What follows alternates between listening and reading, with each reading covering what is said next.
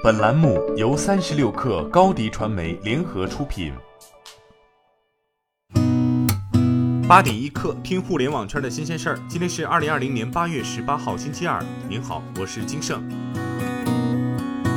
首先来关注京东的财报。京东美股盘前发布2020年第二季度财报，数据显示，京东 Q2 营收2011亿元，高于市场预期，同比增长 33.8%。截至2020年6月30号，京东过去12个月的活跃购买用户数达到4.174亿，单季度新增3000万，同比增长 29.9%， 创下近11个季度以来的新高。京东金融宣布多项升级动作：第一，京东金融 logo 全面升级；第二，徐峥成为了京东金融首位品牌代言人；第三，京东金融 App 新增花生社区、金店、直播、全网产品库等功能；第四，京东金融首次提出品牌主张，一个懂金融的朋友。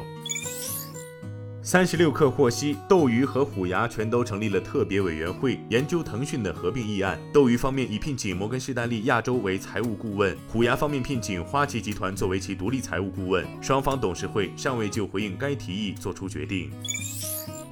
继推出自有快递柜品牌喵柜后，申通快递近日在内部快递网络中大力推广自建的快递末端门店品牌喵站。喵站将以独立品牌运作，系统已经和同行系统打通，可以代收中通、韵达、圆通、百世的快件，后续还会对接极兔、天天和德邦。雷军16号晚在抖音开启直播带货首秀。昨天，小米公司官微晒出了总的直播数据，观看人数5053万，销售金额2.1亿，两个数字都创下抖音直播带货新纪录。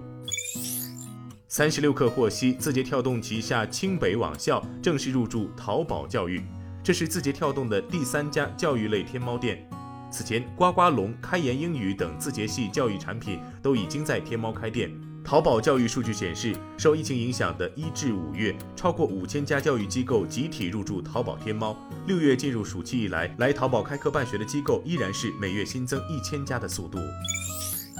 据国外媒体报道，随着电动汽车制造商特斯拉的电动汽车需求持续飙升，特斯拉中国将在中国几乎所有地方招聘员工。特斯拉负责对外事务的副总裁 Grace Town 分享了6份不同的招聘广告，其中4份是按地区被细分为中国的北区、南区、东区和西区的招聘广告，另外2份是与上海超级工厂有关的招聘广告。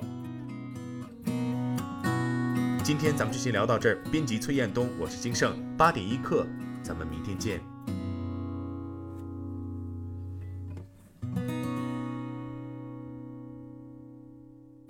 欢迎加入36氪官方社群，添加微信 baby36氪